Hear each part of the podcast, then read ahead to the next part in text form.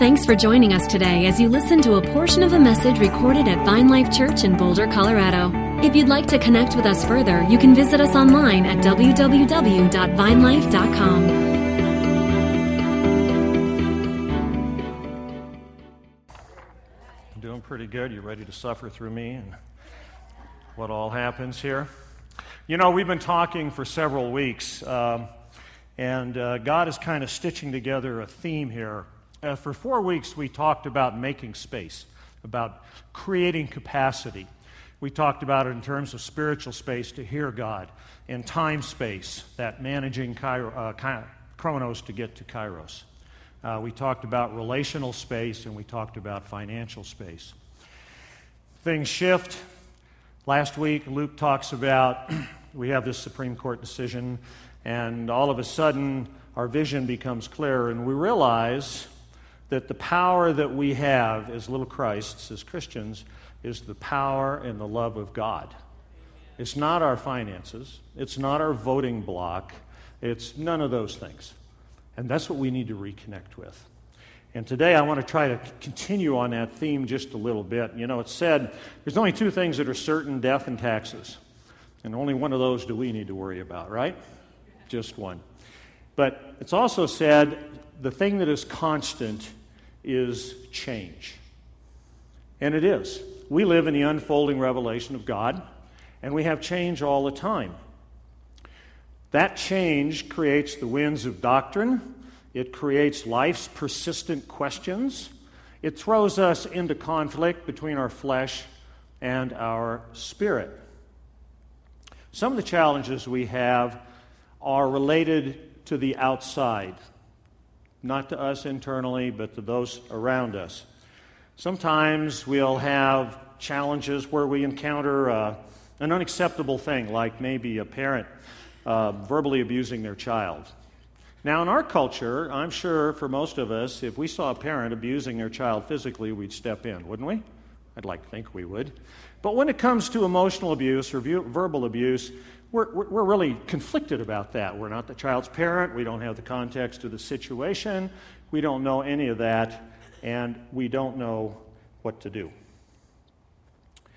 Sometimes we discover something dishonoring to the Lord. I have to tell you a story. One time I was a teenager, and the church that I went to was fencing their parking lot with this big chain link fence. And my youth pastor and I were walking around the sidewalk around the front of the church. We passed some guys working on it, and behind us, this man pinched his hand, and he cried out to the Lord. Now, I was astounded for a couple of reasons. The first reason I was astounded is I never knew Jesus had a middle name. I did not know that. And I still don't know the name, but I know the initial. It's H, in case you're wondering, okay? But the other thing that astounded me is my youth pastor wheeled around, and he said to the guy, "Amen. Amen." You were praying, weren't you? Because that's the only way we use that name around here. Okay? He knew who he was, and he knew what to do when he encountered something that was unacceptable. Sometimes we have things where they're uncomfortable when somebody's trying to sort of coerce us into something we don't believe. My sister had a boyfriend, and he was one of those guys. Well, first of all, he's from Nebraska. I shouldn't have said that, but he was, he was. But he was a huge bundle of opinions. This man had opinions on everything. And so he wasn't content to express his opinions. You needed to join in. So he'd say, "Well, Bob, as you well know, we all know that the gifts of the Spirit ceased with the death of the apostles. Right? Uh-huh, yeah, uh-huh." He's trying to draw you into some kind of agreement for something that you cannot agree with. Or maybe we get drawn into something where we go along with something that we don't actually want to go along with.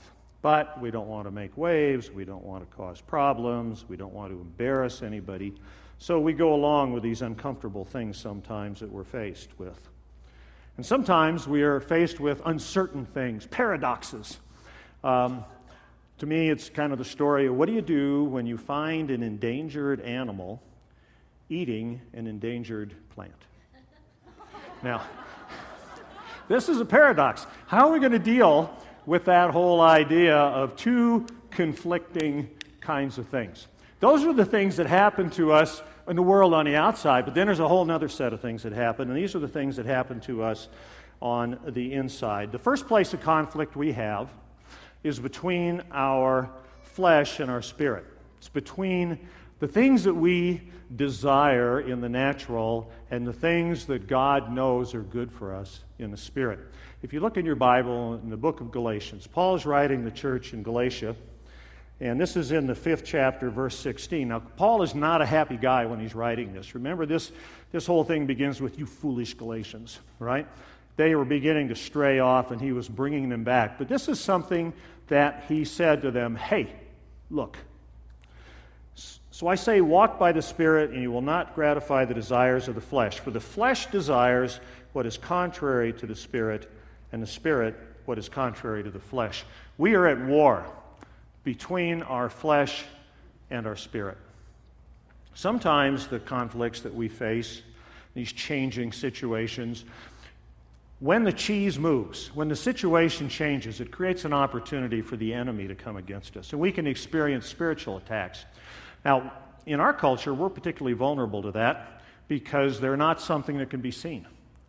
And our culture worships at the altar of observation. If it can't be seen, it can't be real, right? Well, the enemy loves that, of course. So, we're warned in Ephesians, in chapter 6, verse 12, Paul writes, everybody's read this, he says, "For our struggle is not against flesh and blood, but against the rulers, against the authorities, against the powers of this dark world, and against the spiritual forces of evil in the heavenly realm." So some of our problems within ourselves even come from the conflict between our flesh and our spirit. Some of them come because the enemy meddles with us and attacks us and tries to interfere and obscure things. And then some of them are just a product of our circumstance. Sometimes, do you ever have circumstances get to you? Yeah. Think about David. Here's David. Now, he had all kinds of circumstances. He was the runt of the litter. Nobody even thought about him, even his own daddy. Didn't think too much of him. And then he gets to be anointed king, but he doesn't get to be king. And then he ends up in the king's house, but the king's throwing spears at him. Not only that, but he builds this close relationship with the king's son, Jonathan, who would be his natural contender when he did become king.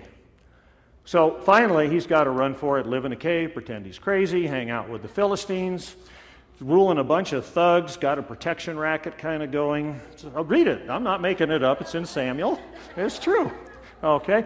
All of these things are happening to David as he's trying to live through his circumstances. Sometimes good circumstances aren't helpful either. The same David, about 15 years later, is king. It's all come to pass. Now he's king, he's in the heart of his success, he's got problems. There's a budget to be met, justice to be dispensed, a war to be fought. So one night he wanders out on the balcony of the palace and observes this lovely young woman, Bathsheba, who's bathing. Now because of his success, he has all the power. He can do whatever he wants. And so in this case, his circumstance led him into adultery, into murder, and into the loss of a throne. So we face our circumstances. We face our flesh.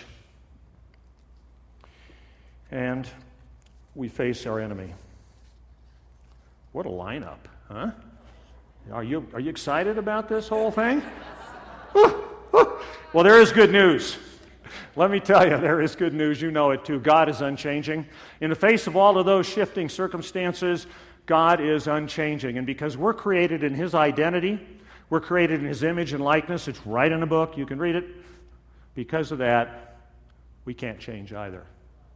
We cannot change either. That's the good news for us. That's the good news for us. A couple things to hang on to here.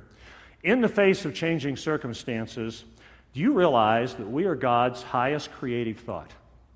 When you look in Genesis at the story of creation, God goes through and He separates from the light from the dark, and He says it's good. When He's through, He separates the firmament from the waters, says it's good. When He's through, He goes on and creates these things. And at the end of each day of creation, He sees what He did, and He says it's good. until the sixth day. We're sixth-day people. That's our day. And the sixth day, he created man, and what did he say? It's very good. Very good. We are God's highest creative thought. We need to remember that when we face our flesh and our circumstances and our enemy. Paul was writing to Timothy. See, people get the idea that somehow sin can change who they are. I'm just out of curiosity, is there anybody here who's without sin? I'm just wondering. No, not so, huh? Okay, no hands. Well, sin wants to convince us that we're unworthy. Paul was writing to Timothy. Now look, Paul, up until the road to Damascus, he was the bad boy of the Bible, okay? Paul was not a good guy. And so in his letter to Timothy, first letter, young guy, sent him off to pastor a church. And in chapter 1, verse 12, he writes, and he says, I thank Christ Jesus our Lord, who has given me strength, that he considered me trustworthy, appointing me to his service. Now, here's my point. Paul goes on and says, even though I was once a blasphemer and a persecutor and a violent man. Paul had sin. He had as much sin as a person could have, I think. And yet, that didn't change his identity at all. God revealed to him his identity, and he moved, and now he becomes one of the great writers of letters and church planting in the history of the world. Sin didn't take Paul's identity. Then there's circumstances. Sometimes we feel circumstances are going to change our identity. And I'm thinking about the prodigal son. It's in Matthew 19, verses 16 and 17. Is that right? That's right? No, this is the rich young man. The rich young man. And he comes up to Jesus and he says, what good thing must I do to get eternal life? And what he was talking about is this. Here was a guy who had climbed the ladder of success. He'd climbed up the ladder of success and got up to the top, and he looked over the wall, and he did not see what he expected to see. He did not see that at all. He did not see eternal life. There was something missing. But even success cannot change our identity. Jesus offered to that man the pathway to eternity. Whether he took it or not, it's neither here nor there. It was there, and it was available for him to do. And then there's circumstances. Circumstances, maybe the best example, or a good example, is the prodigal son. So he says to his dad, I wish you were dead. Give me my share of my inheritance. I'm going to take half the working capital out of your farm, and I'm off, and I'm out of this chicken outfit. I'm going. And off he goes, and he dissipates, and he spends the money and everything, and finally his circumstances catch up with him. He's overwhelmed. And he realizes that he's in trouble. So he goes home. And he goes to his father and he says, I'm not worthy to be your son. Would you let me be a servant? And his father said, those circumstances don't change you at all. You are my son. You can't be anything other than my son. And because of that, get the ring, get the robe, get the sandals, kill the fatted calf. We're going to have a party. My son, who was lost, has returned. See, there's a trap out there. It's the performance trap. It really is. And when we're in the performance trap, the dynamic is this. We're afraid we haven't performed well enough for God. And we suspect that he's not going to perform for us. That's the performance trap. But the truth is this. Our performance will never improve or disprove our relationship with our Father. Our performance in sin, our performance in our circumstances, our performance even in our successes, none of those will alter one bit our relationship as a child of God. We cannot change identity through performance. There's a second truth here, and that is that Jesus came to take away the sin of the world, right? One of the interesting things about that is sin has a little suitcase that goes along with it called shame, and I want to talk about shame for a moment because we've probably all experienced it. We've either been left in shame or we have left somebody in shame, or both, And shame is a terrible thing because that's the shadow of guilt that interferes in our relationship with God. That's the one that screams at us unworthy. Doesn't matter whether we've been left in shame or we left somebody, it screams the same thing. And the dynamic of shame is one that what happens is when we're left in shame, our heart begins to harden. And as our heart hardens, we become bitter. And as we become bitter, we become convinced that it's somebody else's fault. It's not our fault. And we abdicate our identity. The devil made me do it, right? That's what we do. Please, please, don't leave anybody in shame ever. Always build a bridge that they can come out of shame. Jesus gives us a great model for how that works. And God gives us a model in the Old Testament.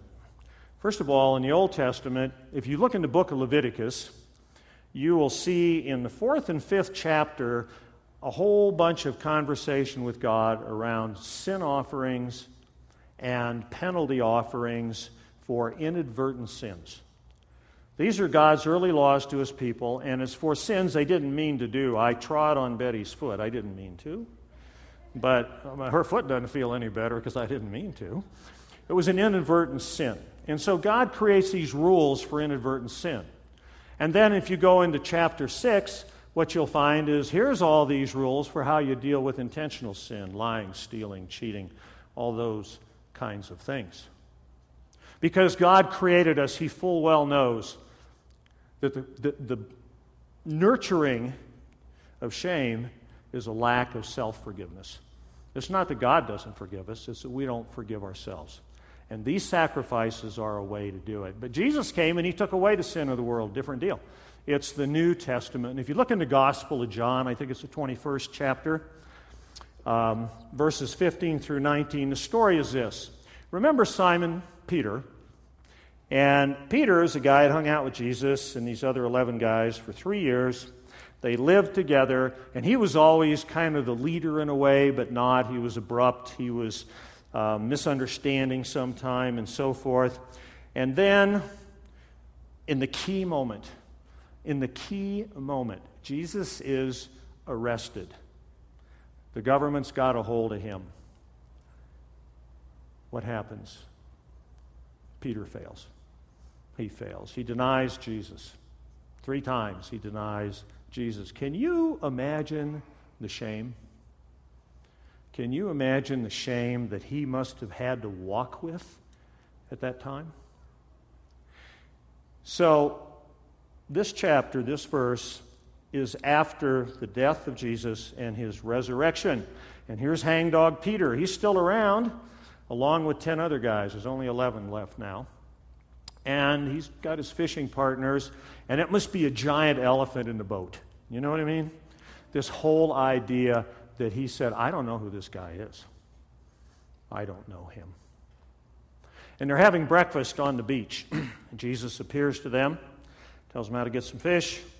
They're having breakfast, and Jesus enters into this conversation that we find in verse 15. And it says, when they had finished eating, Jesus said to Simon Peter, Simon, son of John, do you love me more than these?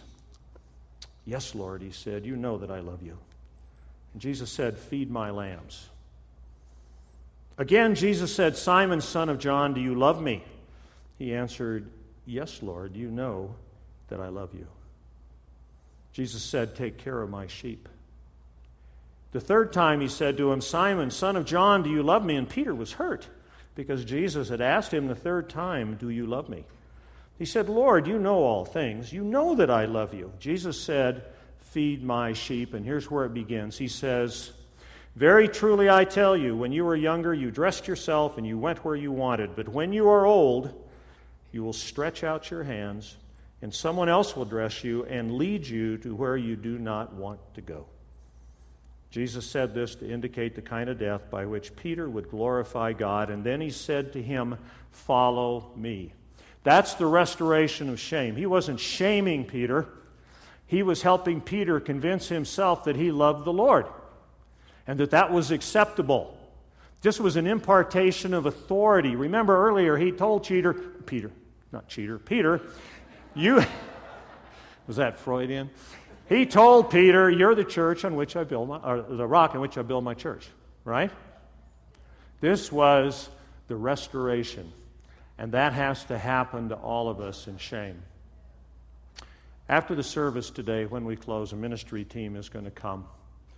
And if you have been left in shame, or you've left somebody in shame, and you need forgiveness, I want you to come down then and pray with them, okay? Get rid of that shame. It's no friend. Shame is a thing. It's like a file in a drawer, and you can open the drawer anytime, and you can read the whole file, and you can make it hurt more now than it did when you did whatever it was. You know? Come down here and get rid of that file. Lock it up and throw away the key. Give it to Jesus. Can we do that? Get free. Get free today. It's a day of healing. So we have an unchanging God. We're created in His image and likeness, so we have an identity. We have a Savior who takes away our sin and our shame. And set up against that, we have the desires of our flesh, our successes, our circumstances, and the world around us. There we are. There we are. What do we do with that? Well, Paul writes about it. And the translation we're going to put on the screen is The Message. Now, I want to be sure it's clear. Everybody understands.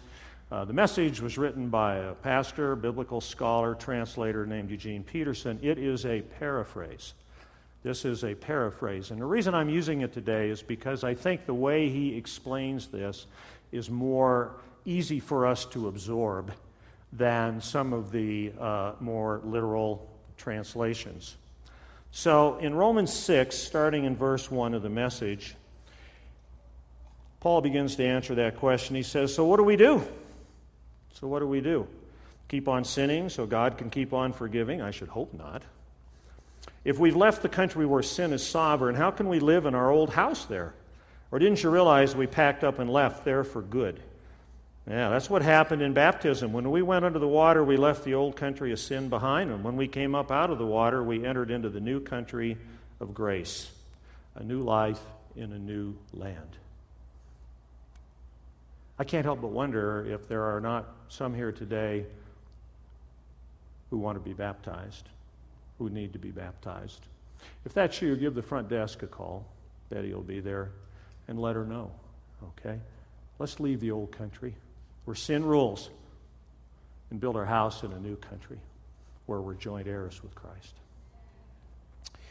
He goes on and he talks quite a bit about baptism. And then he says this. He says, when Jesus died, he took sin down with him, but alive he brings God down to us. From now on, think of it this way. Sin speaks a dead language that means nothing to you. Nothing. God speaks your mother tongue, and you hang on every word. You're dead to sin and alive to God. That's what Jesus did. This means that you must not give sin a vote in the way you conduct your lives.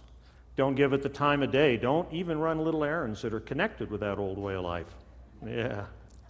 Throw yourselves wholeheartedly in full time. Remember, you've been raised from the dead. Do you realize that? It's not you're going to be raised from the dead. You have been raised from the dead. It is finished. It's done. The old you is dead. Ed says this a lot. I'm feeling pretty dead. That's right, because the old man is dead, and the new man is now. The new man is here, and the new man is alive and well. You're living in the freedom of God. That's right. You're in the freedom of God right now. So with Christ, we were crucified, and as He died, we died, and in Christ, we're resurrected as He's resurrected. I have to tell you a story. It's such good news. Some years ago, I was hunting. I was with a friend, and we'd hunted elk for a number of years together. And our custom was that we would leave camp in the morning, we'd split up, we'd go hunt, we'd rendezvous someplace for lunch, have lunch, and then we'd split up and rendezvous back at the camp. Make sense? So we were camped up on this ridge. So one morning we head down the ridge, and we're hunting along, and we won't see each other. We're quite a ways apart. But ultimately, we rendezvous for lunch. We have a nice lunch, and we start working our way back home. We split up. So I'm going up the ridge. Well, as I'm going up the ridge, the sun is setting. So I'm adjusting my course for the setting sun as I'm going up. And I feel cold air behind me, and I turn around and look, and there's a cold front coming in, and it's this huge wall of clouds at ground level. And it's coming in the mountains. And so I want to get to the top of that ridge because I kind of like to see my bearings. So I'm racing the clouds to the top of the bridge. Ridge. I got my rifle, got my backpack, all of that. I'm puffing up the ridge, and I did beat the clouds by about 20 seconds. Yeah, that was about it. I got to the top, I looked out, and I didn't recognize anything. I'd never seen that country before. I had no idea what to do because the clouds obscured everything, and there was me in my little circle of fog with my rifle and my pack. And of course, you're thinking about lots of things. Well, what about my hunting partner? Is he going to call the sheriff when I don't show up? Will they find me? Will he think I fell and shot myself or something? Who knows? You know, all those kinds of things.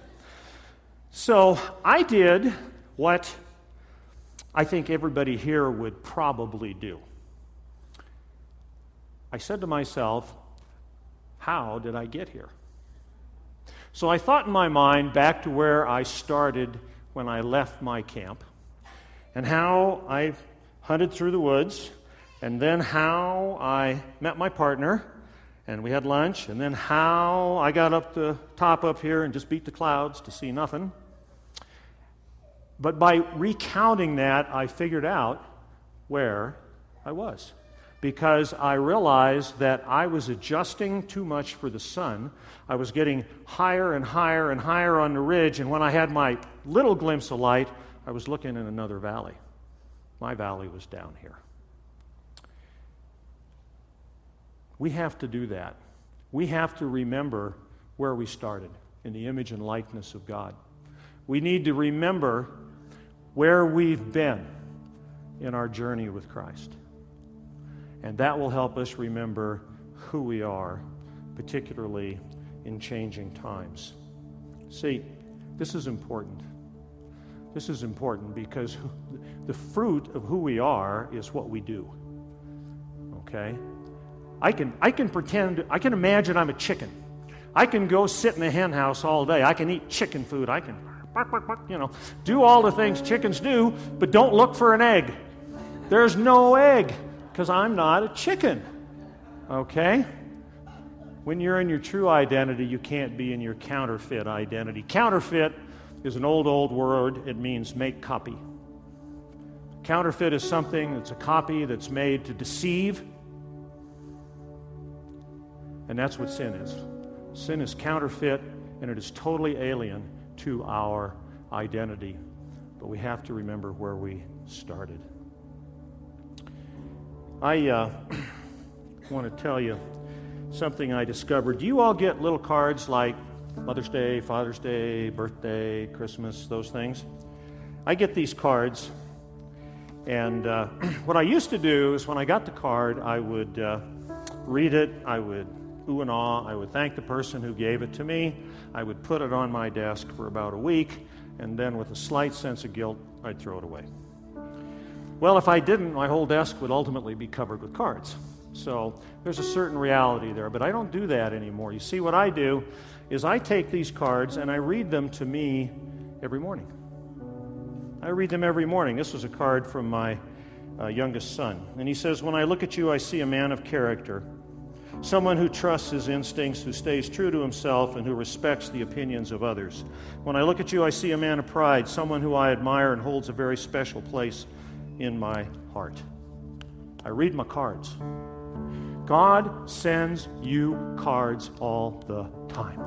The cards come to you in His Word. The cards come to you in Revelation.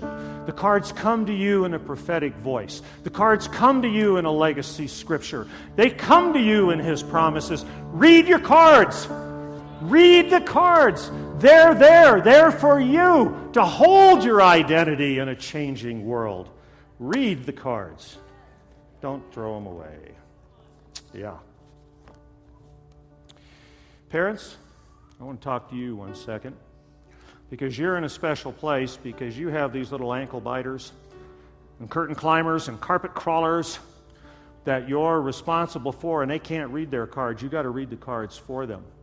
Every night when you put your child to bed, you need to tell them how special they are. When you put them to bed, you need to say, I'm proud to wear your name. You're a child of God.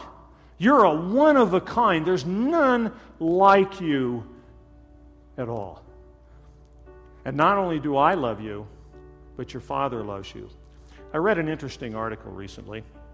It was about how people are named in Iceland. And this process used to be true throughout all of Scandinavia. In Iceland, they have a list of about 1,800 boys' names. And they have a list of about 1,800 girls' names. And when you have a child, the child has, their name has to come from that list, although there's a board of appeals if you want to use a different name, you can ask. But in Iceland, they don't have any family names. In Iceland, all the names are either patronymic or matronymic. You are either named for your father or you're named for your mother. So if my name were Fred and my dad's name was Carl, my name would be Fred Carlson. Or if I were a girl, and let's say my name is Hilda, and my mother's name is Olga, my name would be Hilda, Olga's daughter. D-O-T-T-I-R. That's how they're named, and that's how they're connected to their family. When you think about yourself, like my dad's name was Chester. So if we lived in that system, my name would be Robert Chesterson. And my son Aaron, his name would be Aaron Robertson. Get it? So think about your own name for a minute. Think about your father's name or your mother's name. What would your name be?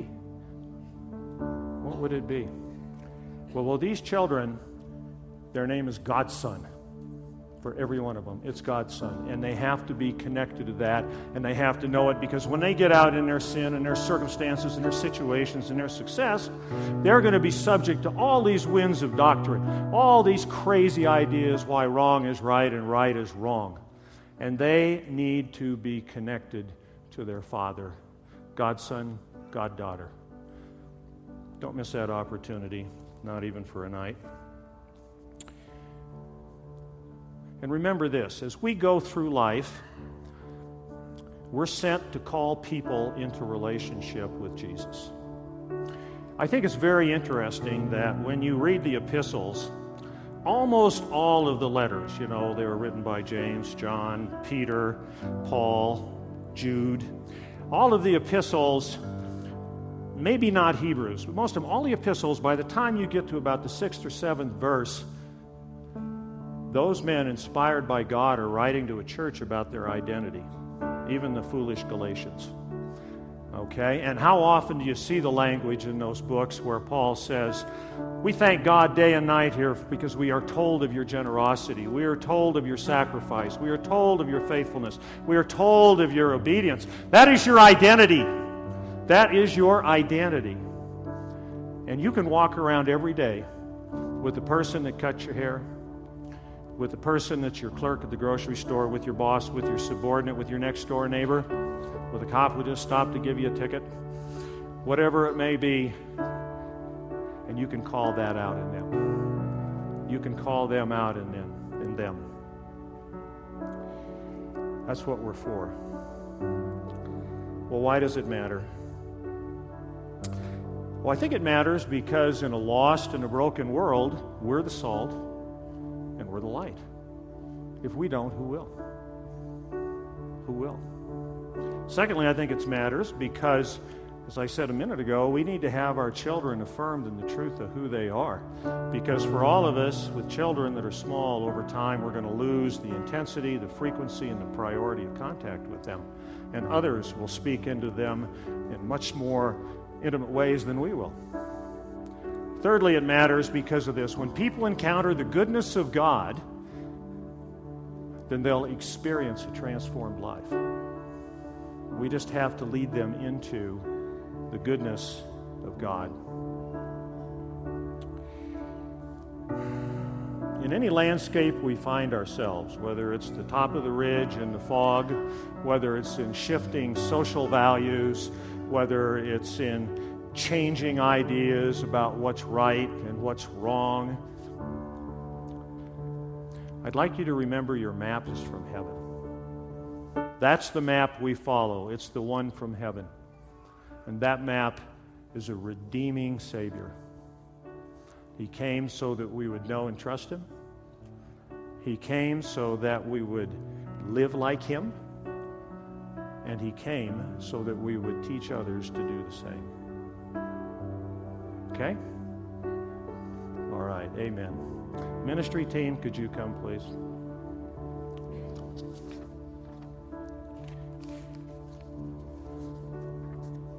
We'll have some words on the screen here about various things that have been shown to us prophetically. If you've got some shame hanging around, don't forget that. Don't walk out of here. Don't keep that. It doesn't belong to you. Jesus died for it. Give it back to Him. Get rid of it. Okay? Let's stand. Father, we thank You for this day. We thank You for all that You have touched us with in our heart and our spirit. Father, we ask that these things would go deep in us, that we would draw ever closer in alignment with You in our true identity. We are not slaves of fear. We are all Your children. So, Lord, I ask that You would bless all here in the name of Jesus. Amen.